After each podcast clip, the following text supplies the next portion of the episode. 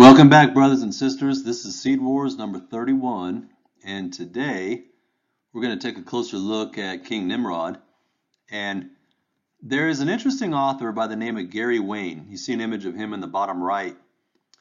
He wrote a very long, detailed book called The Genesis Conspiracy and How Secret Societies and the Descendants of Giants Plan to Enslave Humankind. It's quite a book. It's uh, 98 chapters long, 702 pages, and all of the sources are well cited and documented. So Gary Wayne is a uh, is a is a stud in terms of um, spending a lot of time, a lot of energy, doing a lot of research, trying to put it all together. There's just you know, and, and similar to my lectures, there's a certain level of speculation there because Gary wasn't there any more than you or I were there. We're talking about events 5,000 years ago. We're trying to piece it together through all the different writings and, and so on and so forth. And so I wouldn't say that I agree with him on every single detail in all 702 pages, but I I would say that I there's a tremendous amount of um, similarities in, in, in what we uh, what we believe. Gary doesn't get too heavily into what took place in the garden.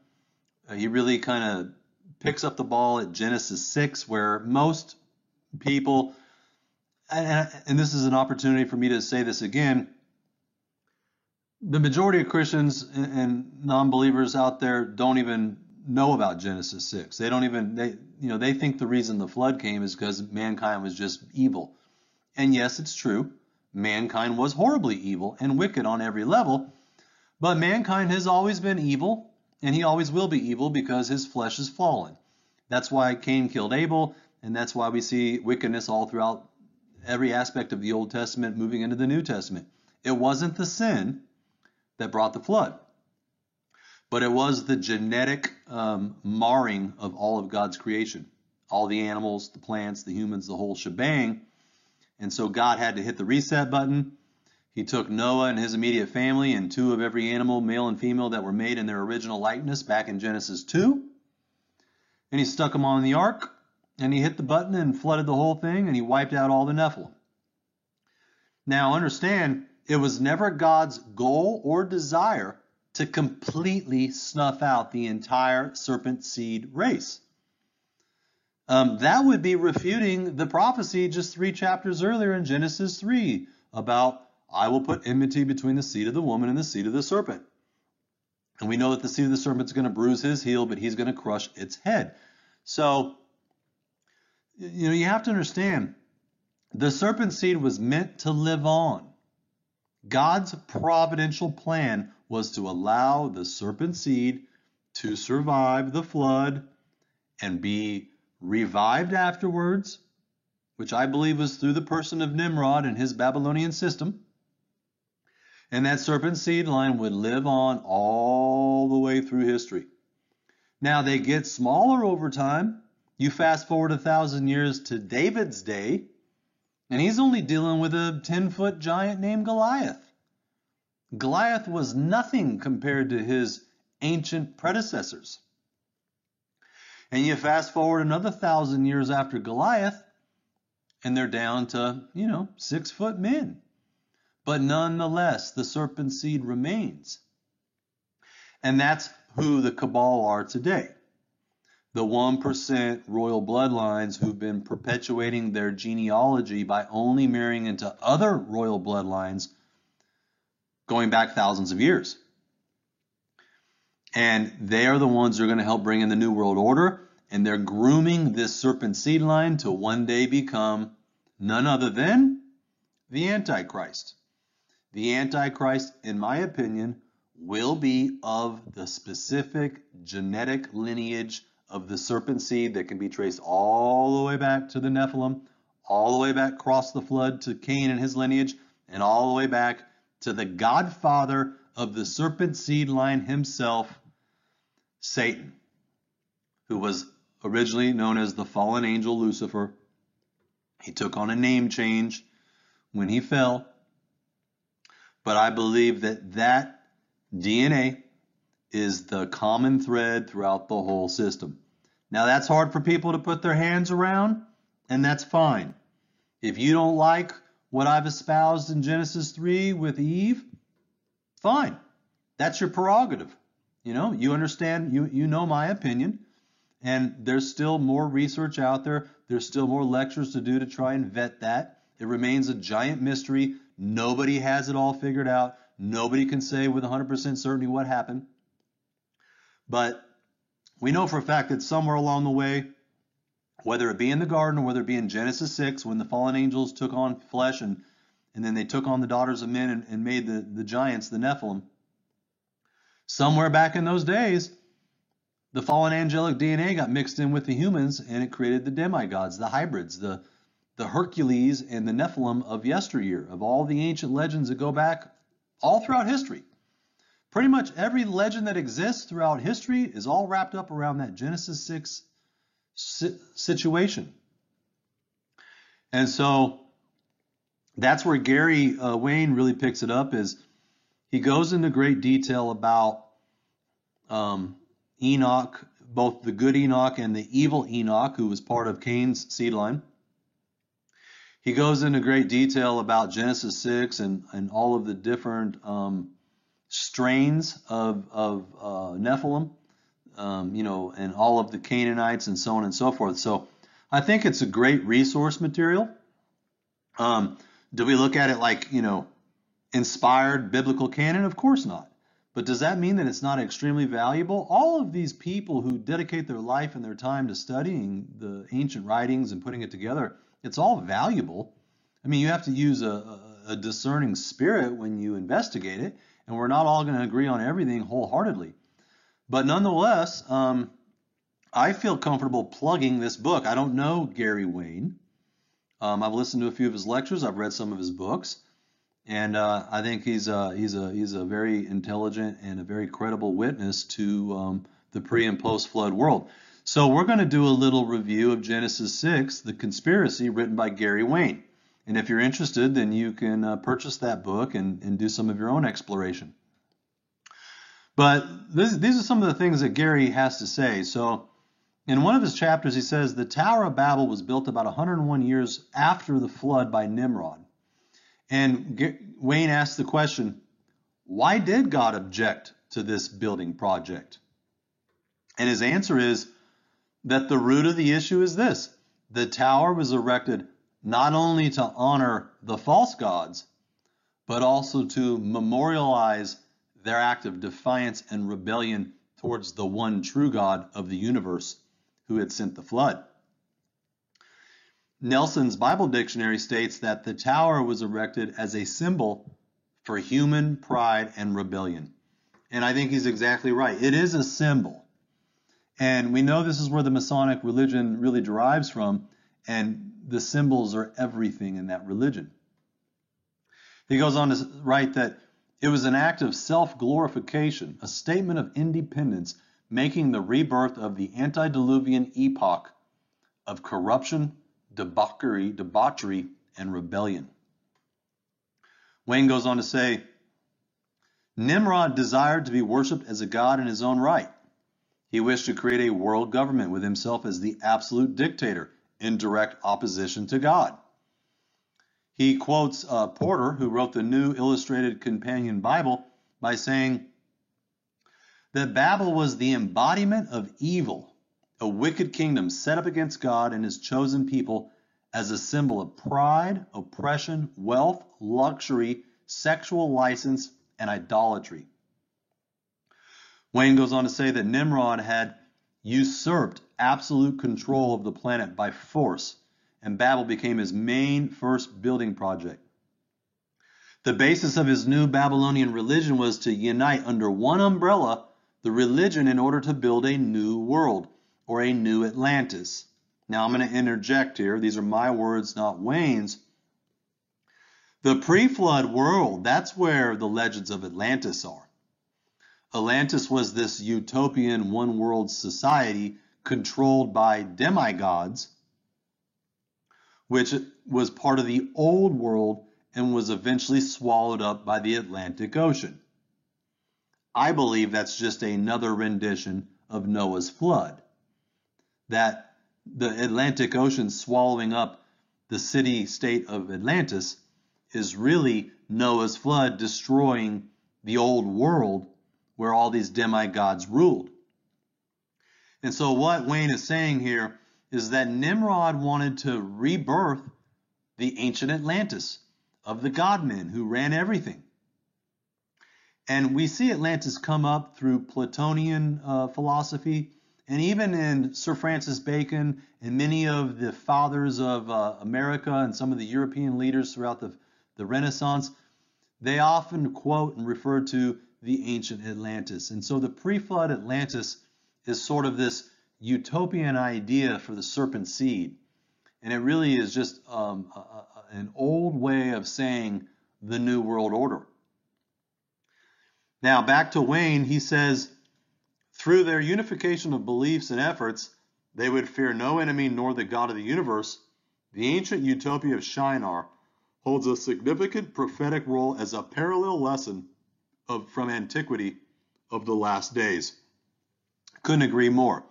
What Mr. Wayne is saying is that the, the uh, land of Babylon, Shinar, and the tower are a prophetic parallel archetype and typology and foreshadowing of the last days New World Order beast system.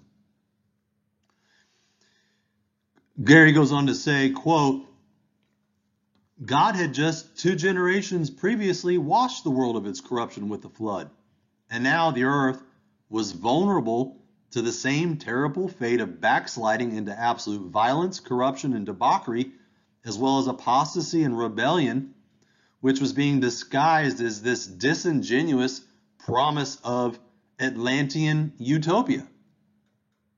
Satan was close to winning the experiment with his third revenge at this point in time. Now, to interject, what Wayne is saying is that Babylon in the tower was the third experiment of revenge. We know the first one was the garden, where the Nakash beguiled Adam and Eve. The second one was obviously Genesis 6, where the fallen angels made the agreement to sleep with the daughters of men and create the hybrids. And then right away after the flood, the third attack on humanity is Babylon and the tower. God therefore intervened, providing humankind once more with a new opportunity to succeed by confusing the languages and scattering the people around the earth.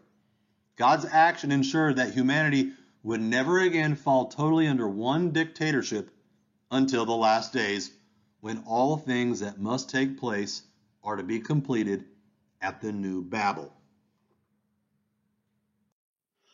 Now, Wayne goes on to discuss what Josephus had to say about Nimrod building the tower.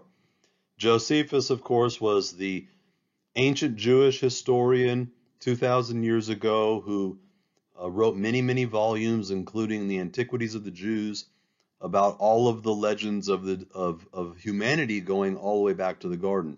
And most people believe him to be a very credible author. And Josephus said that Nimrod built the tower first because in case there was another deluge, that this way the people could take refuge on the tower until the floodwaters receded. And I think that makes a lot of sense.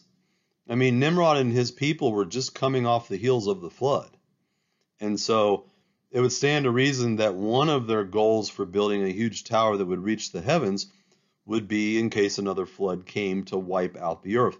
Now, we know in Genesis that God made a decree with Noah that he would never flood the earth again. But that doesn't mean that the serpent seed fully understand that. And so they were hedging their bets by building another tower. The second reason that Josephus mentions is, and I think this is the more important reason, is that Nimrod wanted to construct a tower so high that it would allow him to climb into the heavens to avenge both the people and himself through slaying God, who's the one who caused Noah's flood in the first place.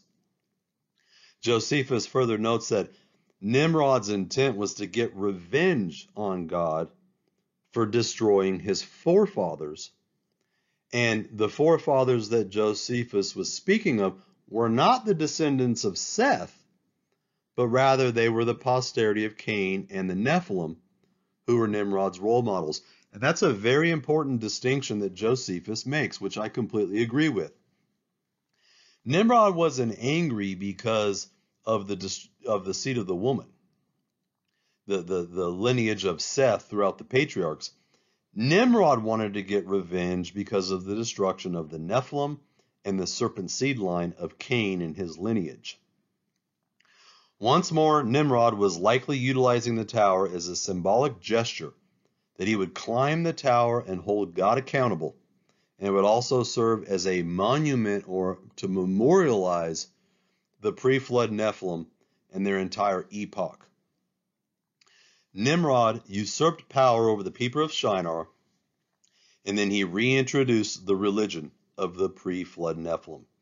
And I agree with that completely. By understanding Nimrod and his, his Babylonian system, we are getting a bird's eye view of what was going on before the flood because it's basically the same thing. Nimrod was the one responsible for reviving the pre flood witchcraft, sorcery, and idolatry of the mystery religions. Wayne goes on to state I therefore conclude that Nimrod was lamenting over his fallen, idolized demigods and the descendants of Cain, and not his own ancestry dating back to Seth. Notice how Wayne makes a connection between Nimrod and the demigods and then also the descendants of Cain.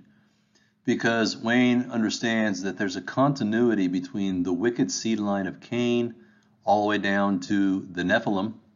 By the way, there are multiple ancient texts, including the Kebra Nagast, which is the one of the old Ethiopian books, that say that when the sons of God, the daughter uh, came down and took the daughters of men, when the fallen angels took the daughters of men, that they actually took the daughters of Cain because they were a corrupted seed line and they were a promiscuous seed line. And the females within Cain's genealogy were um, at that time pursuing the angels. And so the angels chose the promiscuous daughters of Cain. And so it, it becomes evident through the writings that Nimrod can be traced back to Cain himself because they're all part of the same seed line. Now, Nimrod achieved this through his government of tyranny and evil dictatorship. Nimrod imposed his will and a state sponsored religion upon the people of Shinar. Now, I want you to think about the communists uh, nations that have existed in history. You can think of Babylon as like the archetype blueprint for the communist nation. I'm talking about the Marxist communist nations of the past. You know, the, the Mao Zedongs of China who killed millions of people, um, the Hitlers and, you know, Stalins and Lenins who had no problem wiping out entire people groups uh, and and you know abolishing private property and religion and freedom of speech and so on and so forth. That all comes from Nimrod. Nimrod's first state-sponsored religion you can think of as a Babylonian Masonic communist Marxist religion. Wayne would say that through brute force and fear, Nimrod was successful in implementing his rebellious and heretical religion. Those who would not abide by these ways would be callously removed, likely by death. He goes on to say Nimrod might as well have been a Nephilim. Remember, the people of Nimrod even drank blood, just as the Nephilim did in spite towards God. So we know that after the flood, they were blood drinkers and cannibals, just like they were before the flood. We see that come up again and again all throughout the Canaanite nations and so it becomes evident that they're just mimicking what was going on before the flood. He goes on to say, It is clear that Nimrod idolized the giants and he purposely conspired to recreate the same kind of godless world that existed before the flood. And I would say, why would just a regular man do that? I don't believe that he was a regular man. I do believe that science has confirmed that there is such a thing as cellular memory, epigenetics, that the, the human genome, the DNA, it stores volumes and volumes of material about you. and about your past and your generational past going back from ancestor to ancestor to ancestor. That's why the apple doesn't fall far from the tree because there's a genetic blueprint that's being passed on from progeny to progeny to progeny that helps create everything from character, morality, tendencies, and the whole nine yards. And so Nimrod was just falling in line with his previous predecessors before the flood. Wayne states that he's not sure if Nimrod was a Nephilim or not, but he espouses that Nimrod at least partnered with the Nephilim in the Babel project. He goes on to cite the history, history of the Armenians, which record that Nimrod actually enlisted giants to build the mountain like tower at Babel. That's another name for the Tower of Babel. Back then, they, they would build artificial mountains in the shape of a pyramid, and it was called the Mountain of Tower or the Tower Mountain. He goes on, uh, Wayne goes on to describe some Aztec legends that we're going to look at in a minute, but he also confirms that Nimrod went to war with neighboring Nephilim tribes. We see that in Genesis 14. That's an account that we're going to take a look at here in a couple chapters. It involves uh, Lot and Abram. But basically, um, Nimrod, who we know is renamed after the tower incident, he takes on a new alias of Amraphel. Him and King Chedorlaomer and the other title kings do battle with the southern kings of Sodom and Gomorrah, and they sack those kings and take over the land. And it makes it clear in Genesis 14 that they, they do battle with the Rephaim and some of the other giant clans, and they wipe them out. And so for Nimrod to be able to do that would strongly suggest that he also was a Nephilim and a giant as well. And if Wayne is right, if, Nephil- if Nimrod did partner with a Nephilim, it's hard to imagine some little scrawny, regular, everyday Joe part- partnering with large, giant serpent seed Nephilim. The only way that would happen is if he was a Nephilim himself. Wayne goes on to describe what he refers to as the original Great White Brotherhood, also known today as Freemasonry or the Craft. Now, when he says Great White Brotherhood, we're not talking about race here. Um, the, the, the white aspect of it isn't in reference to a particular race, although they were connected to the Aryans. You know, if you study Nazism, it comes from Theosophical Society. Madame Blavatsky, she talked about the six root races back in the days of Atlantis. One of them was the Aryan race, the, the giant um, white skinned, blue eyed, blonde haired men. And so, from that aspect, there may be a racial component to the Great White Brotherhood. But the other reason that they call them that is because supposedly they had an aura around them. They cast off light, like Lucifer. They were the shining ones. Remember, the angels, the, the seraphim angels were the shining ones. And so they, they projected a, a, a, an illuminescence around them, the illuminated ones. And so these original great white brotherhood, known as the craft, that's the other name for Freemasonry, which, by the way, is the other name for witchcraft, because Freemasonry is witchcraft. Uh, they're very, very close descendants of each other. And so when someone uses the terminology the craft, that can be applied to Freemasonry equally as well as being applied to witchcraft. Wayne states that Nimrod had learned the seven secret sciences of the antediluvian age. Now, that's what the book of Enoch teaches. The book of Enoch says that the fallen angels came down during Genesis 6 and that they not only did they sleep with the women, the daughters of Cain, but they also revealed the eternal secrets of heaven, the seven sacred sciences. You know, chemistry, and music and alchemy and physics and mathematics and all of that kind of stuff. Wayne states that uh, Masonic craft legends record Nimrod as a master mason who loved the sacred sciences. In fact, Nimrod was a great mason who applied his trade as he pleased. Not only was Nimrod a great mason, but he was also considered the first Masonic Grand Master of the post Diluvian world. And I believe he's exactly right.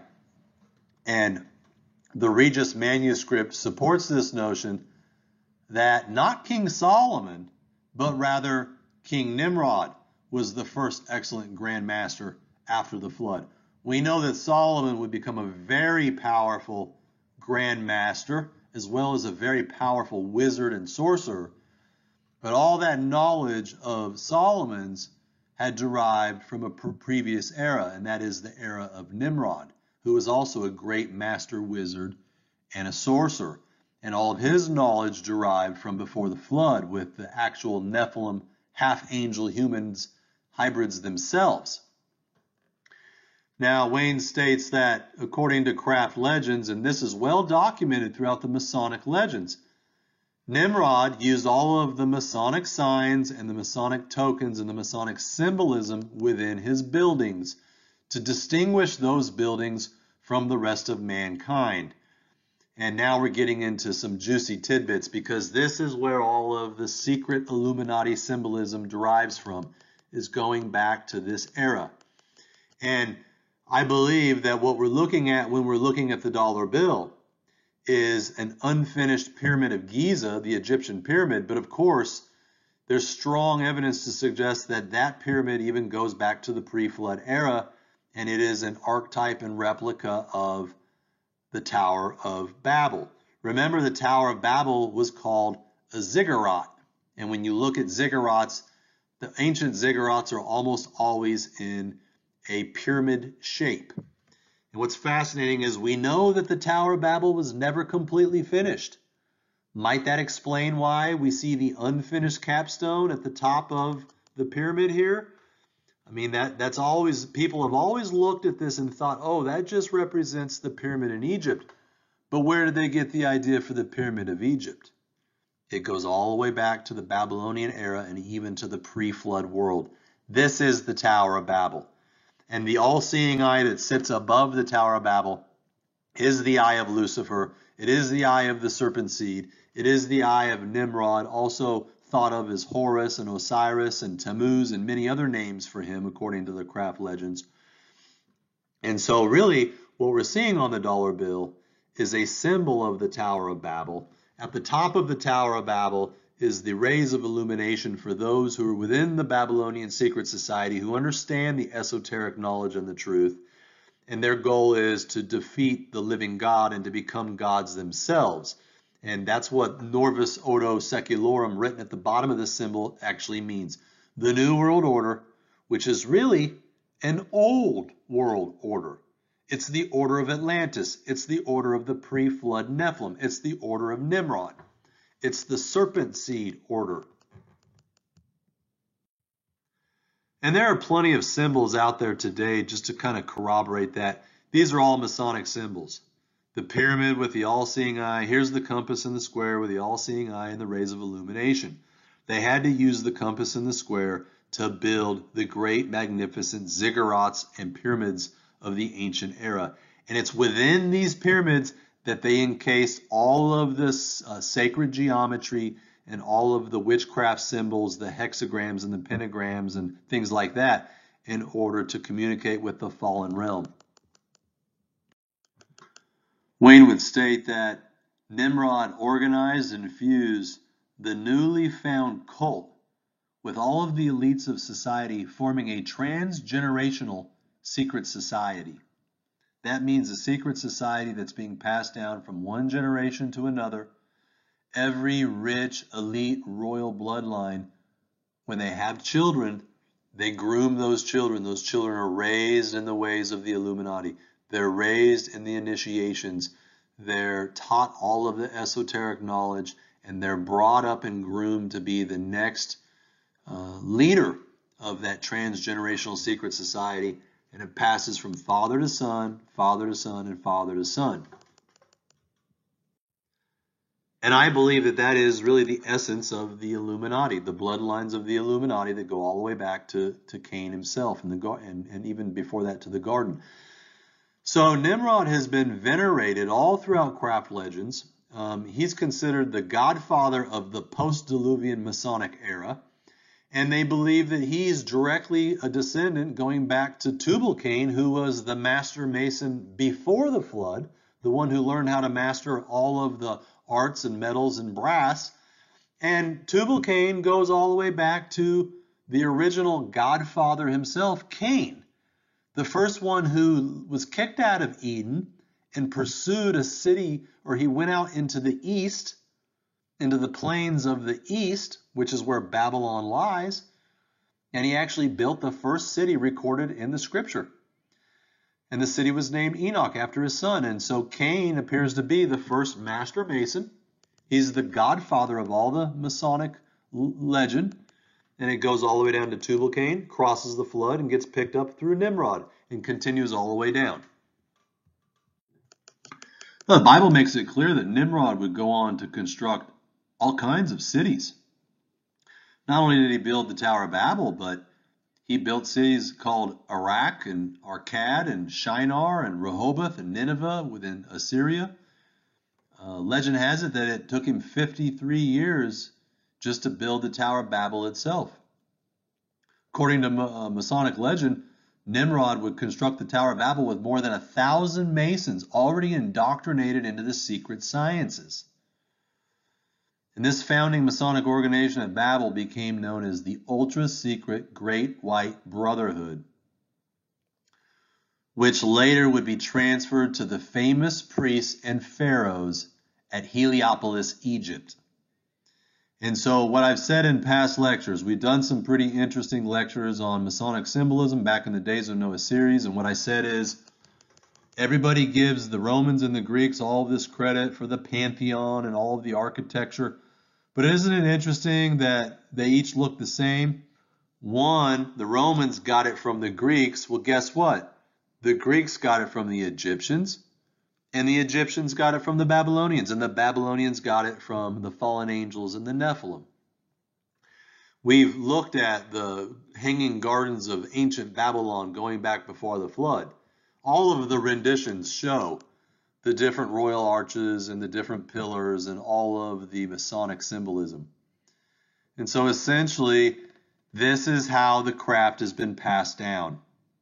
The ultra secret Great White Brotherhood is all of these Masonic leaders who dabble in witchcraft, sorcery, and idolatry, and who build all of the religious monuments for the last 5,000 years and have all of the secret science knowledge of how to build, using the compass and the square, of how to build these structures.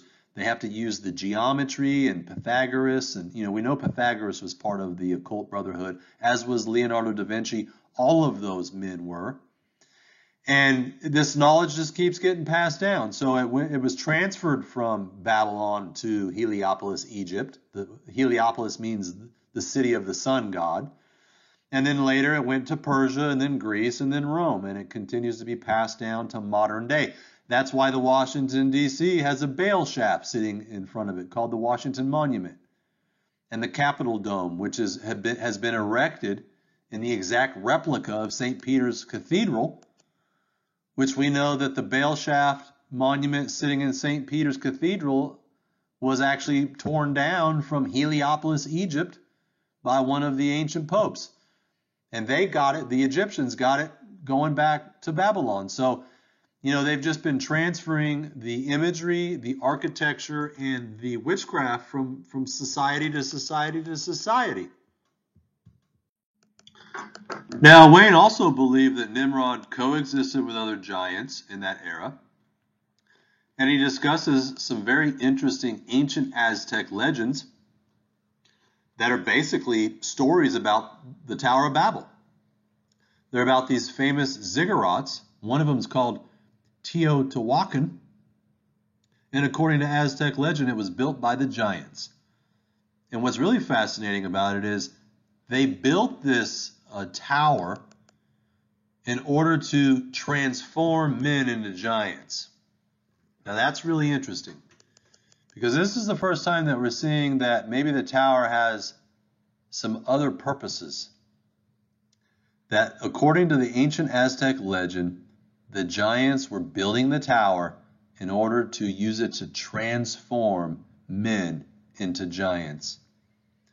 And this is where the concept of a Stargate comes to mind that Is it possible that the Tower of Babel was some kind of ancient stargate or portal?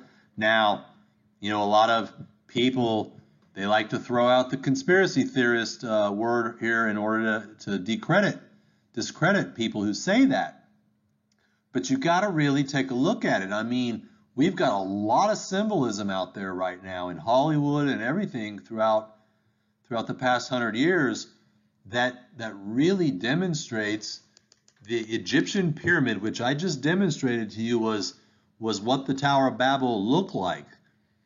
And you know, the movies like the movie Stargate are all about using the Egyptian pyramid to open up a stargate. We see that time and time again. And, and, a lot of times we see it connected to the Saturn mythology as well. Well, a stargate is simply saying you're opening up a portal to a higher dimension where the demons and the fallen angels are.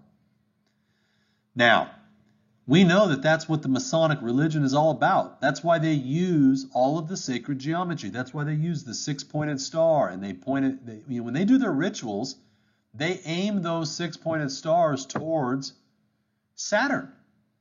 They believe that when they access the wind, the air, the earth, and the fire, and they do all of the other aspects of the rituals connected to the stars, that they're opening up portals throughout the spheres of Saturn and allowing in the fallen angels and demons.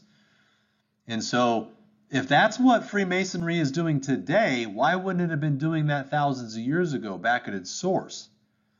This is exactly what the fallen angels taught in Genesis 6. They taught man about the, the uh, stars and the moon and the winter and summer solstice and, and the zodiac. So you can bet your bottom dollar that that's exactly what Nimrod was doing. Nimrod was using all of the sacred geometry and all of the Masonic religious components to try and open up doorways and communicate with his fallen ancestors. That's exactly what he was possessed to do. And I think these ancient stories help corroborate that. These Aztec legends say that these giants were transforming men into giants through some kind of alchemical occult process. If you study alchemy, which was the root of chemistry, that's where we get the word chemistry from. It goes back to the time of the occult, alchemy, to try and turn base metals into gold, lead into gold. There was alchemical rituals to try and convert spirit and soul into flesh and flesh into soul. So we've got a lot of ancient alchemy that talks about transformation we even see this in, in, in the Catholic Church with transubstantiation, converting the body and blood of Christ into the literal body and blood.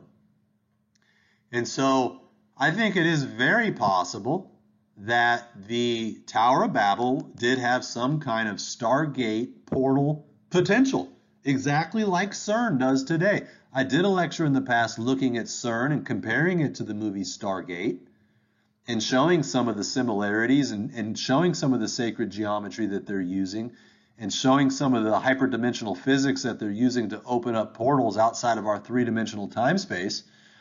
And so when people sort of flippantly say, hey, CERN is like a, uh, a new age Tower of Babel, I think they're exactly right. I think there's a tremendous amount of credibility in that statement.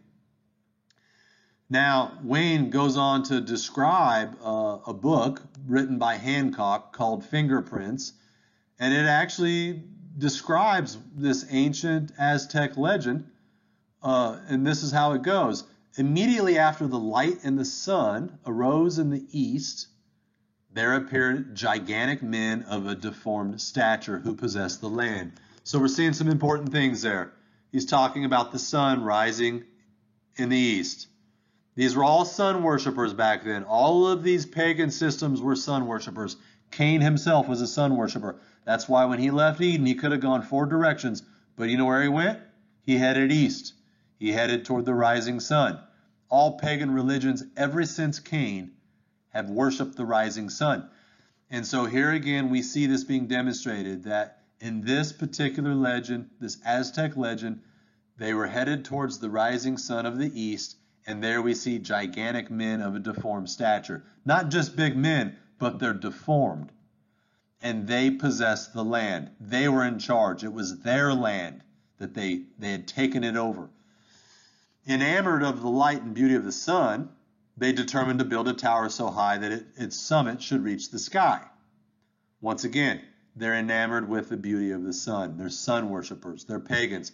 The fallen angels taught mankind this before the flood. Having collected materials for the purpose, they found a very adhesive clay and bitumen with which they would speedily commence the building of the tower. And having reared to the highest possible altitude to reach the sky, the Lord of heaven said to the inhabitants of the sky, Have you observed how they of the earth have built a high and haughty tower to mount hither? Come and confound them, because it is not right that they of the earth living in flesh should mingle with us. So this ancient Aztec legend is obviously a another uh, retelling of the Tower of Babel incident. It's the exact story. And they give us these very fascinating details that these gigantic men of deformed stature helped build the tower. This would corroborate that Nephilim, uh, that Nimrod and his boys were Nephilim, serpent seed Nephilim. And uh, we see here how in this story it says, the Lord of heaven says, Do you see how those on earth are building the high and haughty tower? The word haughty in the Bible is used as proud. They're building it out of pride. And so also they go on to say, Let us confound the language because it's not right that those on earth living in flesh should mingle with us. That's an interesting term, mingle.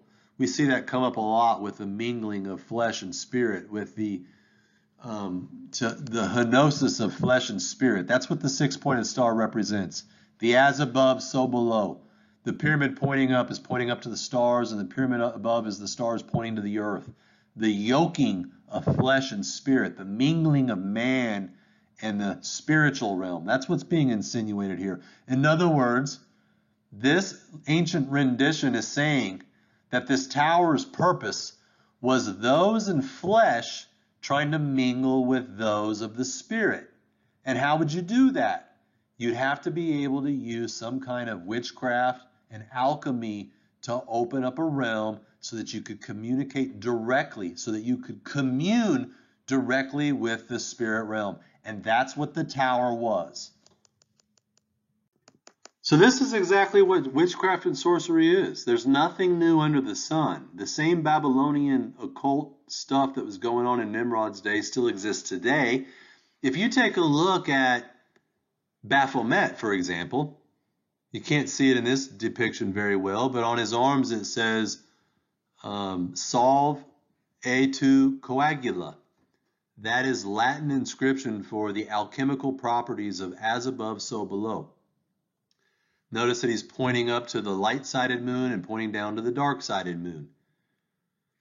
That he's what he's describing here is this union or this yoking of the spiritual realm with the fleshly realm. This just represents the Genesis 6 thing all over again that the angels came down and they mated with women. They were never meant to mate with the humans. They went outside of the genetic boundaries that God had prescribed for them and they took on flesh and they they slept with the women and they created these hybrids. That's exactly why we see this hybridization right here. Notice the angel wings with a goat's head and goat hooves, and he has the male and female breasts. This is a clear uh, dis- depiction of this genetic hybridization. That's why we see the two serpent seed lines right here as the double alpha helix strand. One's light and one's dark. This represents the genetic contamination and marring of God's original creation. That's what it's all about. That is the secret. That's the secret that so many people on this planet do not know, including a lot of Christians who have no understanding about the Genesis 6 situation. That's what the mark of the beast is about. It's not about sin. Man's been sinning from day one. He's always going to be a sinner. It's about the destruction of the genetic man, the ad, those made in Adam's image, who was made in the image of God. The enemy is going to do everything he can to mar this. He did it before the flood. He did it again after the flood. We see it picked up again in the Tower of Babel situation about the building this tower in order to transform men into something else. We see it later in Sodom and Gomorrah. And so God is constantly having to deal with the serpent seed in order to prevent them from completely thwarting mankind. But the witchcraft and sorcery is, is very evident and prevalent when you start studying it. For example, if you look at the six-pointed star on the right, which is what was used on the on the dollar bill, and which is no doubtedly used all throughout witchcraft, we know that it's also the star of Remphan. We know that it's related to the planet Saturn. We know that it was used for Baal worship and human sacrifice going back thousands of years. It all it really is is just a bunch of different pyramids. Notice that it's the pyramid. It's the Tower of Babel pyramid in different positions with different insignias that represent the four earthly elements. And when you look at the six pointed star, it makes all kinds of renditions of the black cube, which we know the cult of the black cube is one of the secret societies that are into all of the Masonic Babylonian religion.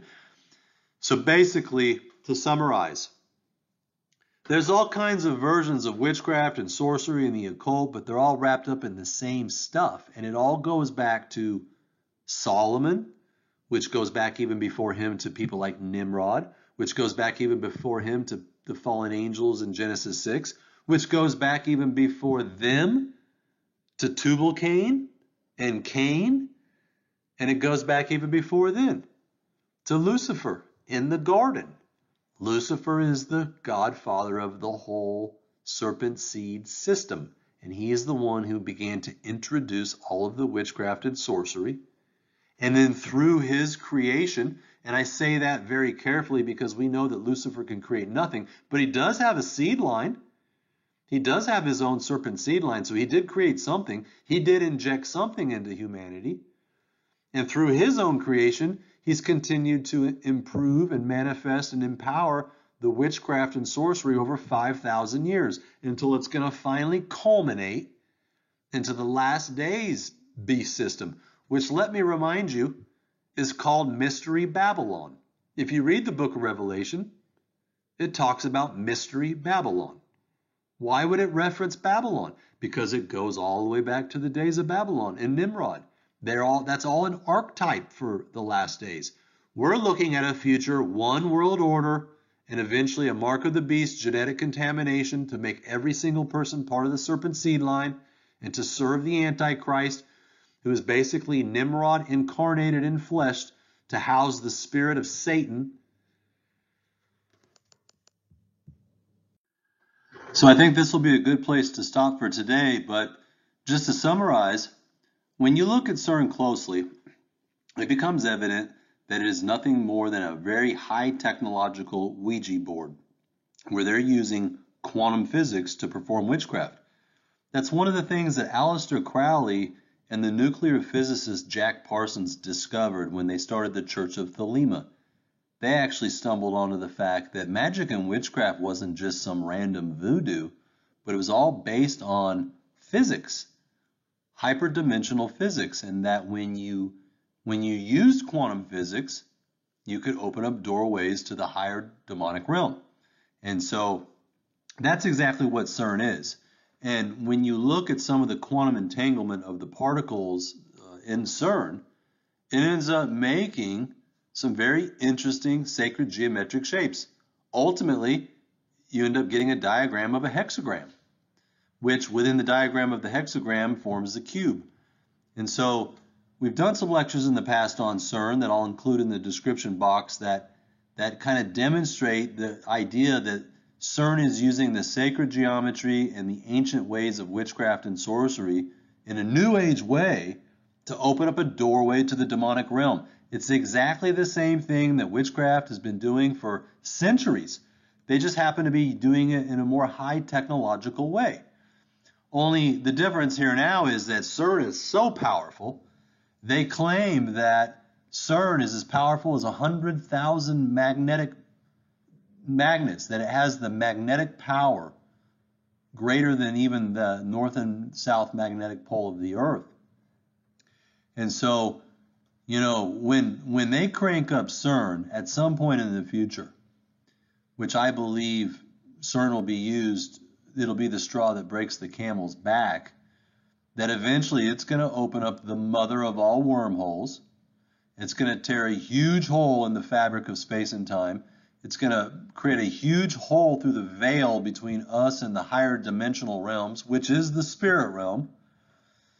And eventually it's going to connect us to Revelation 9 that they had a key to the bottomless pit. And when they open up the bottomless pit, we see the fallen angel Apollyon, who connects back to the ancient Greek legends of Apollo, who Apollo was traced back to Osiris, and Osiris has been traced back to Nimrod. That the fallen angel Apollyon is going to come through that wormhole along with all of the insects and the scorpions and everything that's listed off in Revelation 9. And even though that sounds absolutely insane, that's what all the science points to. That's what all the sci fi movies point to. It's all about opening up a portal, opening up a wormhole, opening up another doorway to another dimension so that something that's very real where it's at in some other realm that we can't see our realm is very real, and their realm is very real. And all we need is a door between the two. And when you can tap into the science and physics of opening up a doorway between us and them, then they come in. And that's what the scripture teaches. In the book of Revelations, it says that eventually the bottomless pit is going to be opened up, and the entities that exist in that pit are going to have access to the planet Earth. And I've done lectures in the past on many movies demonstrating this point. For example, Lord of the Rings, which actually means the Lord of Saturn, and how planet Earth is called Middle Earth. And there's these forces of good and evil from different dimensional realms that are trying to occupy Earth and trying to open up the realms using the ring and the eye and we see all of the orcs and the wraiths and all the supernatural demonic um, nephilim looking blood eating cannibal you know cannibalizing creatures coming through and attacking you know humanity. All the all that sci-fi stuff which seems you know science fiction is more science fact than meets the eye. And so i do believe that the evidence corroborates that the tower of babel was a sophisticated Masonic monument that was being used and being erected to reach the gods, if you will, literally, not just spiritually, literally communing with the gods in a very supernatural and high tech, sophisticated way. And then God put it into it. He, he, dis, he confused the language, he dispersed the people to the four corners of the earth. And all that knowledge for the most part, was lost, other than, you know, the witchcraft and things that would continue on through all the societies. But then the secret societies have continued. Nimrod continued, and we see the rebuilding of future empires, the rebuilding of the Masonic Babylonian religion through the Egyptian pharaohs, the Caesars of Rome, so on and so forth. And now, today, we finally have come to a place where the technology is just as advanced, if not more, as it was in the days of Nimrod. And now the tower is being erected again. It's a technological tower that's being used to reach the heavens. And one of these days, they're going to use it to open up the door, and uh, everything's going to shift on this planet, and Bible prophecy is going to be fulfilled. And so that just demonstrates even more prominently why we must follow Jesus Christ, why we must follow Yahweh, the God of the Bible, and Jesus Christ, the Savior, the one who says, I am Alpha and Omega, the beginning and the end, the one who was, who is, and who is yet to come. And I believe that those who draw closer to the Lord, that the Holy Spirit will be with them and that when these events begin to transpire in the future, whenever that is, and I don't know when that is, I don't believe it's hundreds of years away. I believe it's years away. Um, I believe that it's in our lifetime. For those of you who are in your younger or middle years, I believe that you could very well see the beast system come to rise and and be be looking down the barrel of the mark of the beast decision. And um, only those endowed with the Holy Spirit can be supernaturally protected, the same way that Daniel was protected in the lion's den, the same way that Noah was preserved on the boat. I mean, the boat, the ark, is a symbol of Christ. Those who are on the rock when the storm comes will not be totally decimated and blown away. That's why it says in Revelation 12 that Satan is cast out of heaven, he comes down to earth, and woe to the inhabitants of the earth, for he knows his time is short. And what does he and his fallen angels do in the last day? It says he, per- he persecutes the seed of the woman of Jesus Christ, because Jesus Christ is the seed of the woman. He is the fulfillment of the Protoevangelium. And all those who are in Christ, who are positioned in Christ by accepting him as their, his, their Savior and receiving the gift of the Holy Spirit, being born again and infused with the power of the Holy Spirit, those are the people who are going to be able to see through the mark of the beast, who are going to be able to see through the Second Thessalonians 2 great delusion of the extraterrestrials coming to, to reveal themselves to mankind and offering the, the genetic upgrade so that we can become more like them, the, which will just make you part of the serpent seed and, and remove you from the Adamic race and make you part of the serpent race so that you're no longer redeemable. And so that's it for today. Brothers and sisters, Godspeed. We'll see you on the next one.